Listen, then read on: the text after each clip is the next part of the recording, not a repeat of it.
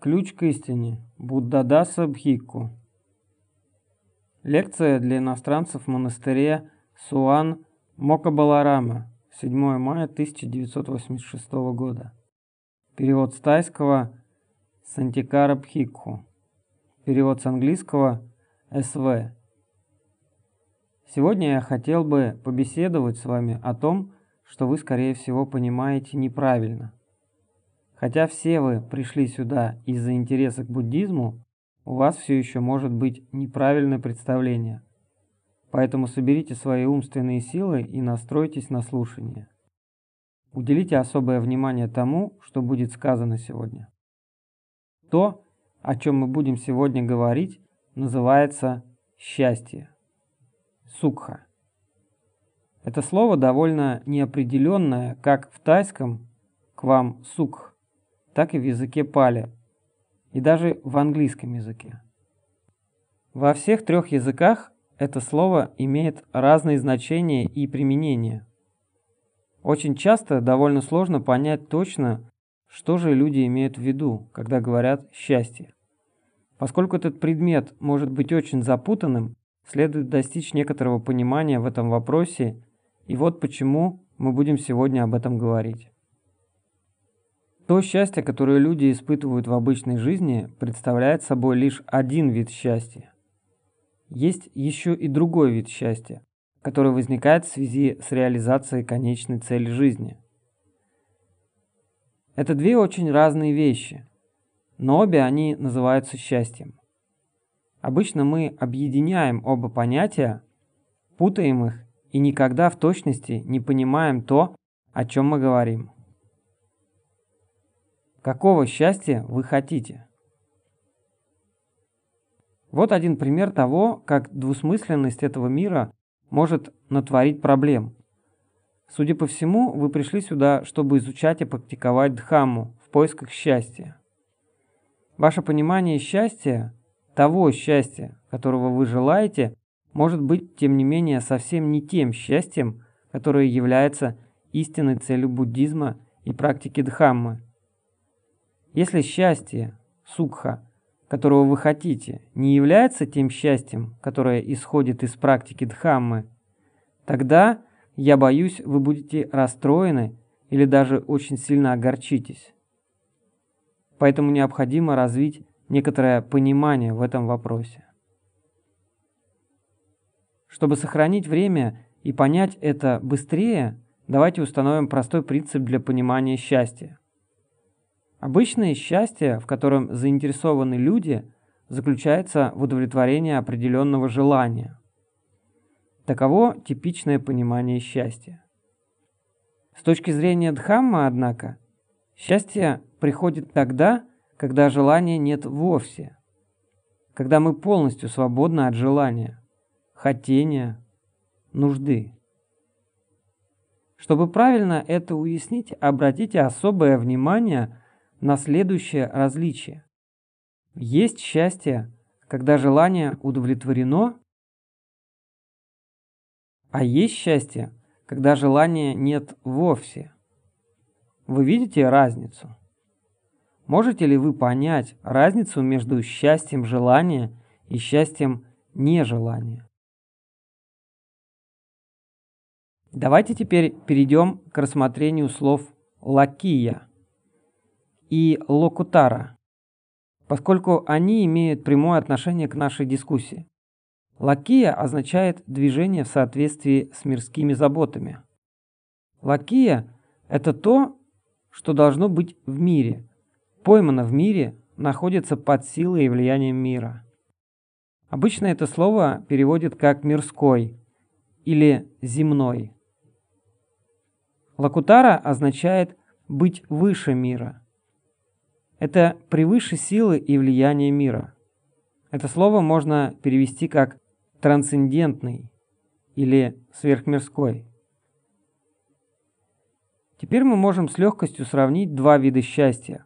Лакия сукха – мирское счастье, которое ограничено и управляется силами условий и обстоятельств, которые мы называем мир, и лакутара сукха – трансцендентное счастье, которое находится за пределами влияния мира. Посмотрите на различия и поймите значение этих двух слов как можно точнее. Давайте посмотрим на это еще с более близкого расстояния. Лакия означает «застрявший в мире», «утянутый миром». Так, что мирские силы и влияния здесь держат верх. В таком состоянии нет духовной свободы. Это отсутствие духовной независимости. Лакутара означает освобожденный от мира. Это духовная свобода. Поэтому есть два вида счастья. Счастье несвободное и счастье независимое. Счастье рабства и счастье свободы. Именно этот момент, я боюсь, вы можете не понять.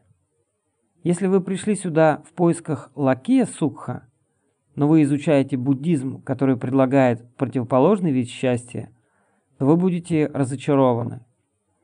Вы не найдете того, чего вы хотите. Практика Дхаммы, включая и мудрую практику медитации, ведет к лакутара сукха, а не к мирскому счастью.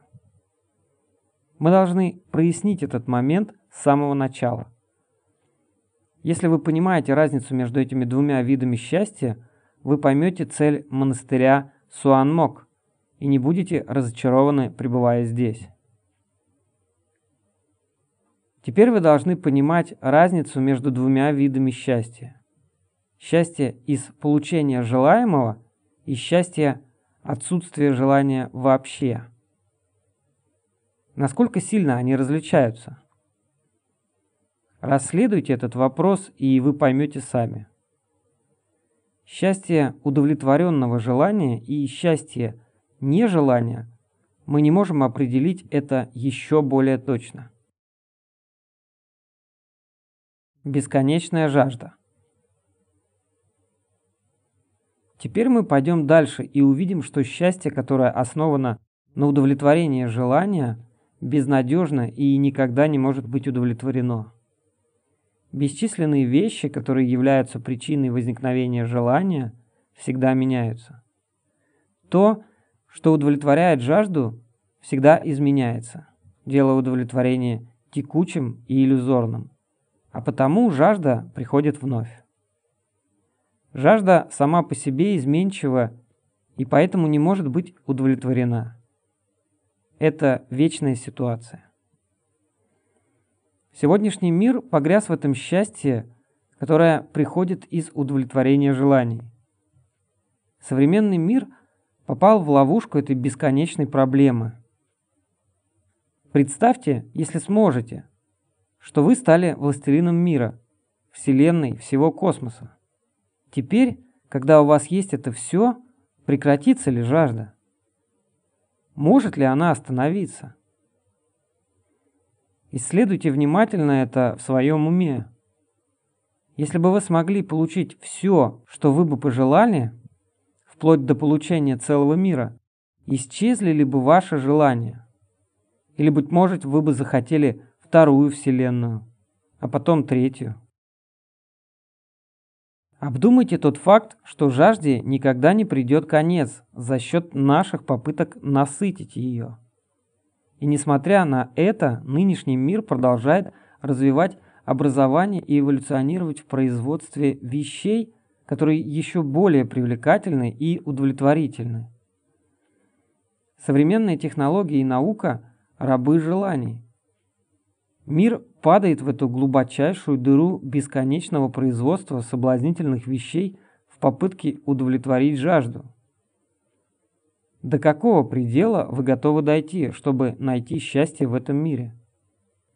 Я бы хотел привести некоторые сравнения для того, чтобы показать, как мирское счастье простых чувствующих существ переходит от одной фазы к другой. Младенец счастлив тогда, когда он сосет молоко из груди матери и когда она качает его в своих руках. Это удовлетворяет его до тех пор, пока он не подрастает. Тогда груди матери и ее укачиваний становится недостаточно. Ребенок узнает о другой еде и развлечениях. Теперь уже счастье зависит от мороженого, шоколадки, несложных игр и бегания по дому. Когда он подрастает еще больше, эти игры ему уже не нужны. Он хочет играть в футбол, а если это девочка, то в куклы. Когда ребенок достигает подросткового возраста, его интересы и счастье вращаются вокруг секса. Предыдущие виды удовлетворений более не являются интересными. Когда подростки становятся молодыми мужчинами и женщинами, не думайте, что они будут довольствоваться предыдущими увлечениями. Теперь они думают только о сексе и свиданиях. В конце концов, человеческое существо становится мужем или женой, и лелеет мечты и надежды относительно дома, денег, имущества. Детское счастье более не является удовлетворительным, если человек на самом деле повзрослел. Он переходит от одной фазы к другой, и его счастье также меняется с каждой фазой. Этот процесс бесконечен. Жажда развивается вместе с этим процессом вплоть до самой смерти. После этого многие верят, что родятся божествами, Дева. И все еще остается жажда. Небесная жажда счастья божества. Она никогда не прекращается. Даже в раю божеств или в царстве Господа такие вещи существуют – жажда не прекращается. В буддизме все это считается примерами мирского счастья, которое только обманывает и омрачает. Где прекращается жажда? Я бы хотел спросить, прекращается ли жажда, когда мы с Богом, когда мы находимся в Царстве Божьем или, быть может, находимся в каком-то другом месте, согласно христианским писаниям, где есть Бог. Если Царство Божье – это прекращение жажды и вожделения, тогда это то же самое, чему учит и буддизм.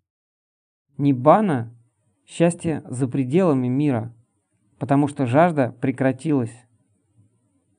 Но если мы понимаем Царство Божье по-другому, тогда это все еще то место, где мы ненасытны. И тогда буддизм в этом не заинтересован. Бесчисленные желания лучших и лучших вещей для собственного получения – это не цель буддизма. Буддизм выбирает ту дорогу на развилке, которая ведет за пределы мира. То, что мы называем мир, в буддизме подразделяется на множество уровней, царств, миров. Вот наш привычный мир людей, который нам наиболее знаком. И вот человеческие виды счастья, сукха. Выше находятся различные небесные обитатели, где, предположительно, обитают девы. Во-первых, есть миры чувственных удовольствий, называемые камавачара. Миры тех, у кого есть сексуальные желания. Эти миры считаются хорошими. По крайней мере, они лучше, чем человеческий мир. Затем идут миры Брахмы. Делятся на две категории зависимая от формы материи и независимая от формы. Эти лучше, чем обычные миры существования, но и они не являются прекращением жажды. Чувственные удовольствия прекращаются в рупавачара, утонченных материальных мирах. Но существа этих миров все еще желают быть в материальном существовании. Существа миров Ару Павачара, нематериальных миров, также имеют жажду. Им нужны не материальные вещи, а нематериальные. На всех этих мирских уровнях присутствует желание. Собственные желания не прекращаются. Всегда есть вещи, которые хочет «я». Эти высочайшие уровни счастья не могут превзойти мир. Даже высшее царство Брахмы поймано миром, охвачено силой и влиянием желания. Как нам прекратить жажду? Мы должны развернуться и уничтожить ее. Нам она не нужна. Мы должны выбрать другой путь, где нет жажды. Суть этого пути – это отсутствие чувства себя, я, моего. Это очень глубокий момент. Сколько знания нам необходимо для того, чтобы остановить эту иллюзию себя? Нужно осознать эту связь между прекращением жажды и прекращением иллюзии себя. В мирских ситуациях всегда есть «я», которое желает и старается удовлетворить желание. Даже если это «я» находится на высочайшем и тончайшем уровне, уровне «ничто», все равно остается жажда заполучить что-то. Жажда существует потому, что есть «я», ищущее приобретение вещей для себя хотя это никогда не удается подлинно осуществить. Исследуя многочисленные уровни получения счастья, мы поймем, что жажда безнадежна. Почему? Потому что я безнадежна. Лучшее. На данном этапе мы должны быть знакомы с тем, что мы называем хорошим или лучшим. У каждого из вас есть идея о лучшем, и вы думаете, что заслуживаете этого. Ваша жажда будет длиться до тех пор, пока есть лучшее. Что бы вы ни олицетворяли с лучшим, проведенный ли день на пляже или пять минут отдыха от суматохи в вашей голове, везде цепляется ваша жажда. Даже если вы купаетесь в лучах Господа Бога, желание лучшего не прекращается. Нам нужен один вид лучшего, но как только мы его заполучаем, нам нужно следующее лучшее. Это не имеет конца и будет длиться до тех пор, пока есть «я», которое хочет лучшего. Лучшее не имеет конечной остановки. Нам не удастся сделать его нашей финальной целью. Мы беспрерывно говорим о лучшем, о суммум бонум, но постоянно имеем в виду самое разное лучшее детей, лучшее подростков, лучшее взрослых, лучшее стариков, лучшее в мире и лучшее в религии. Каждое из этих видений лучшего делает нас голоднее, голоднее в утонченном, возвышенном смысле. Мы никогда не остановимся и не сможем находиться в лучшем, поскольку все это лакея сукха. Лучшее не может быть само по себе, за ним всегда следует его приятель, худшее. Хотя мы цепляемся за лучшее, нас одновременно с этим тяготит и худшее. Поэтому наша фиксация на лучшем – это всего лишь увековечивание жажды. Есть только один выход. Если мы будем продолжать искать счастье в мире, мы никогда его не найдем. Мы должны развернуться в полностью противоположном направлении – Клакуттара Сукха. Жажда должна прекратиться даже жажда лучшего. Зло – это один вид проблемы. Добро – это другой вид проблемы.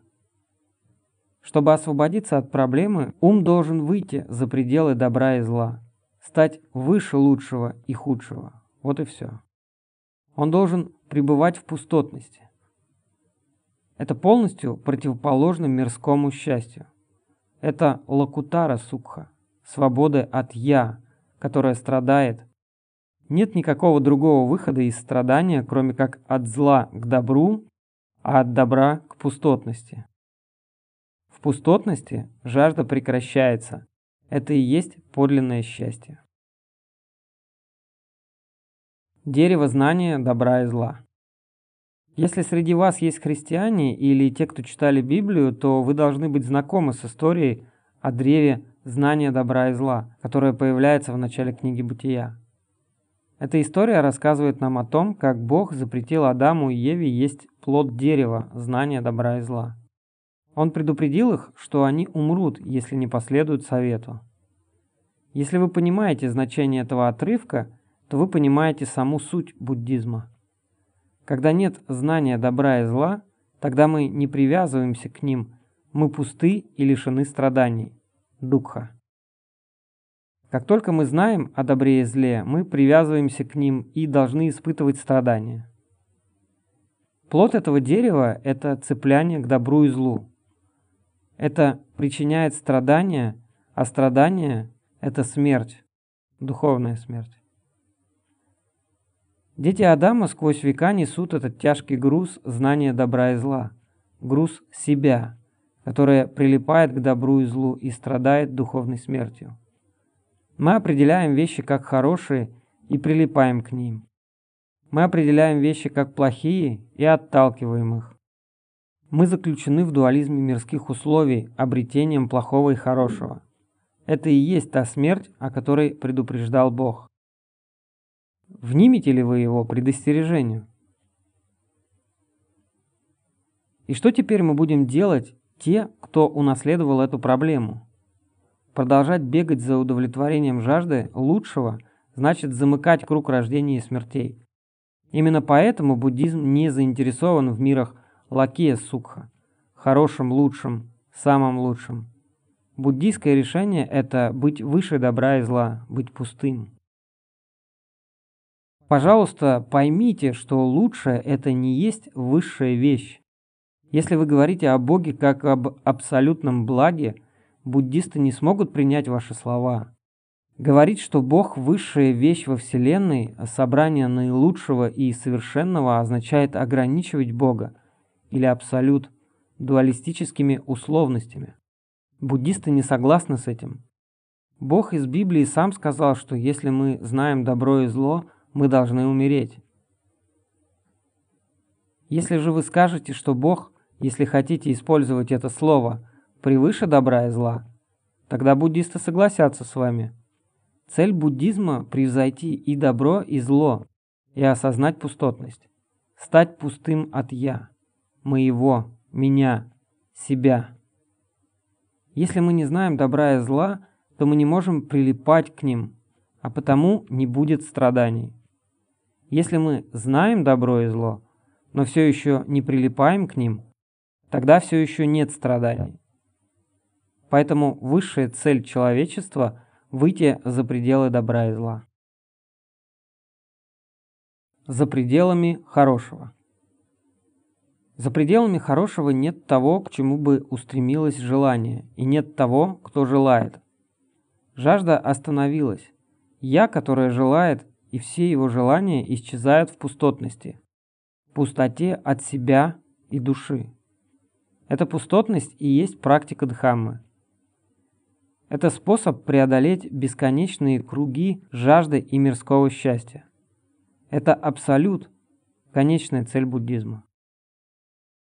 То, что следует здесь понять, заключается в невозможности привязаться к добру и злу, когда нет знания о добре и зле, когда нет привязанности, нет страданий и нет проблем. Как только плод дерева знания добра и зла съеден – появляется знание плохого и хорошего. Что происходит потом? Если у нас недостаточно мудрости, пания, чтобы знать о том, что нам не следует привязываться к хорошему и к плохому, мы начинаем к ним цепляться, подобно всем чувствующим существам. Так появляется страдание, из которого проистекают все проблемы жизни. Вот результат съедания этого плода привязанность, страдание, смерть. Как только есть знание, нет пути назад к состоянию безвинности.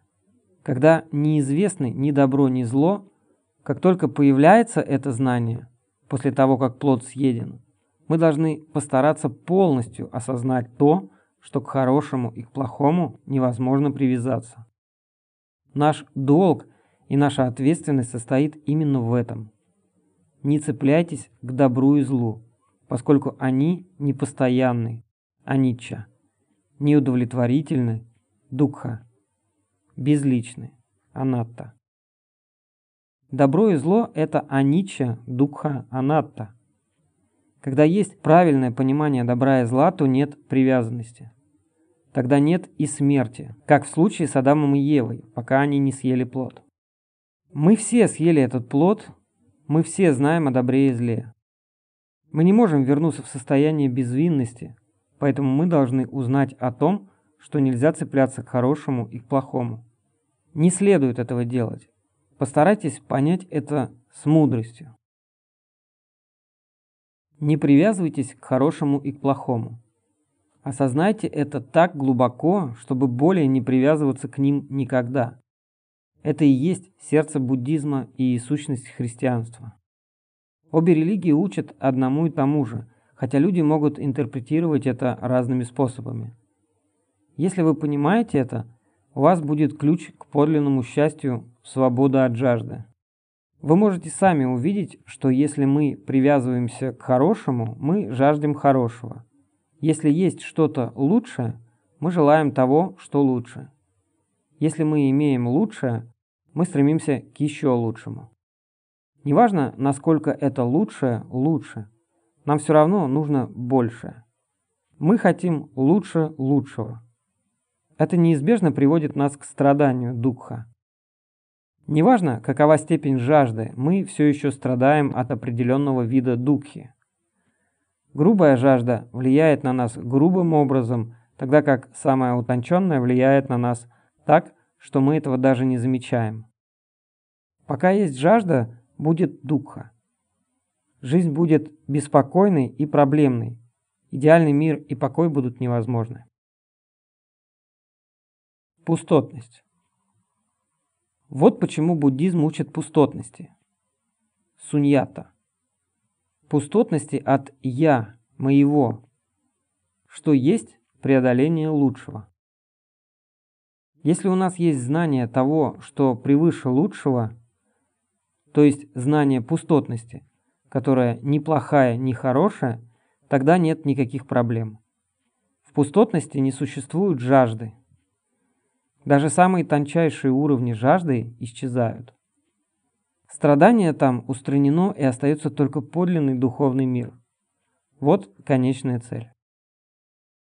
Пока есть хотя бы мельчайшая жажда, она мешает достижению конечной цели. Как только вся жажда и все страдания устранены, наступает подлинное освобождение. Освобождение в буддизме – это свобода от жажды, которая приходит с реализацией пустотности, суньята. Изучайте этот вопрос до тех самых пор, пока не станете свободными от жажды. Естественный голод и неестественная жажда. Давайте вернемся к тому, что мы называем жаждой. Есть два вида жажды. Во-первых, есть материальная жажда или физическое голодание – что есть естественный природный процесс жизни. Тело инстинктивно чувствует голодание к естественным потребностям – одежде, еде, жилью, лекарствам, физическим упражнениям. С этим видом жажды нет никаких проблем. Она не причиняет духу и может быть удовлетворена, не производя духу. Но есть еще и второй вид жажды – умственный, который мы называем духовной жаждой. Этот вид жажды происходит из наших привязанностей. Физический голод не имеет значения, он не причиняет проблем. Даже животные испытывают физический голод, а потому потребляют пищу в соответствии с ситуацией. Духовная жажда или духовный голод связаны невежеством, авиджа, и привязанностью, упадана, уничтожает спокойствие ума подлинное состояние покоя и мира и причиняют страдания. Проблема человеческих существ в том, что наше сознание развилось намного выше животного сознания. Сознание у животных не научилось превращать физический голод в умственный голод. Они не цепляются за свой инстинктивный голод, подобно нам, поэтому они свободны от страданий, создаваемых жаждой, танха, и цеплянием, упадана. Человеческий ум намного больше развит и страдает от более развитой жажды. Через привязанность человеческий ум познает духовную жажду. Нам следует различать эти два вида голода. С физическим голодом справиться легко. Один день работы может обеспечить нужды тела на многие дни. С внимательностью и мудростью физический голод не доставит особых проблем. Не превращайте по глупости физический голод в духу. Когда он появляется, просто отмечайте его как татхата, то есть таковость. Состояние просто так есть. В теле есть нервная система. Когда ей чего-то недостает, появляется определенная активность, которую мы называем голодом. Вот и все. Это и есть татхата. Не позволяйте из этого произрасти духовному голоданию. Цепляясь к физическому голоду как к моему голоду или к «я», которое голодает, это очень опасно, потому что производит много страданий. Когда тело голодно, кушайте осознанно и мудро. Тогда физический голод не потревожит ум. Жажда – это полностью ментальная проблема. Высокоразвитый человеческий ум превращает голод в духовную жажду, которая дает в свою очередь цепляние. Эти ментальные феномены – жажда и привязанность – неспокойны. Хотя мы можем быть миллионерами с виллами, наполненными всевозможными вещами и карманами полными денег, мы все еще духовно голодны. Чем больше мы потребляем, тем больше наша жажда. Чем больше мы стараемся насытить умственный голод, тем больше он растет и беспокоит ум еще больше. Даже миллиардеры духовно голодны. Как нам решить эту проблему? Есть принципы Дхаммы, которые останавливают этот безумный голод и дают счастье, умственный покой, свободу от волнений. Физический голод не беспокоит нас. С ним легко справиться, легко найти какую-нибудь еду, которая удовлетворит этот голод. Духовный голод совсем другой. Чем больше мы едим, тем больше мы голодны. Мы пойманы в этой ловушке. Мы раздражены, надоедливы, суетны, взволнованы духовной жаждой. Когда ничто не беспокоит ум, происходит подлинное счастье. Это может казаться вам смешным, но отсутствие беспокойства является наивысшим счастьем. Я уверен, что каждый из вас обеспокоен надеждами и мечтами. Вы пришли сюда вместе с надеждами и ожиданиями. Эти надежды, мечты, ожидания и есть другой вид духовной жажды. Так что будьте очень аккуратны с этим. Не позволяйте им стать опасными. Найдите способ прекратить надежды и ожидания. Живите с осознанностью и мудростью. Саттипанья. Не нужно жить ожиданиями. Мы обычно учим детей тому, чтобы у них было много желаний. Сотвори мечту или следуй за неисполнимой мечтой. Это неправильно. Зачем учить их жить в духовной жажде? Это мучает их, даже может причинить физический вред, болезни и даже смерть. Будет куда более правильно – учить их жить без жажды, особенно духовной. Жить с мудростью, делать то, что должно быть сделано, а не надеяться, не мечтать, не ожидать. Надежды – это духовное голодание. Не учите детей привязанности. Подумайте, если бы не было ни физического, ни ментального голода, какое счастье бы наступило тогда? Не может быть счастье превыше этого. Разве вы не видите? Три вида одиночества. Наконец, мы поговорим о выгодах устранения жажды. Для этого я попрошу вас запомнить еще одно палийское слово. Внимательно выслушайте и запомните его, поскольку оно наиболее важное. Вивека на пали или вивек на тайском. Вивека можно перевести как предельное одиночество, идеальное уединение, полная изоляция.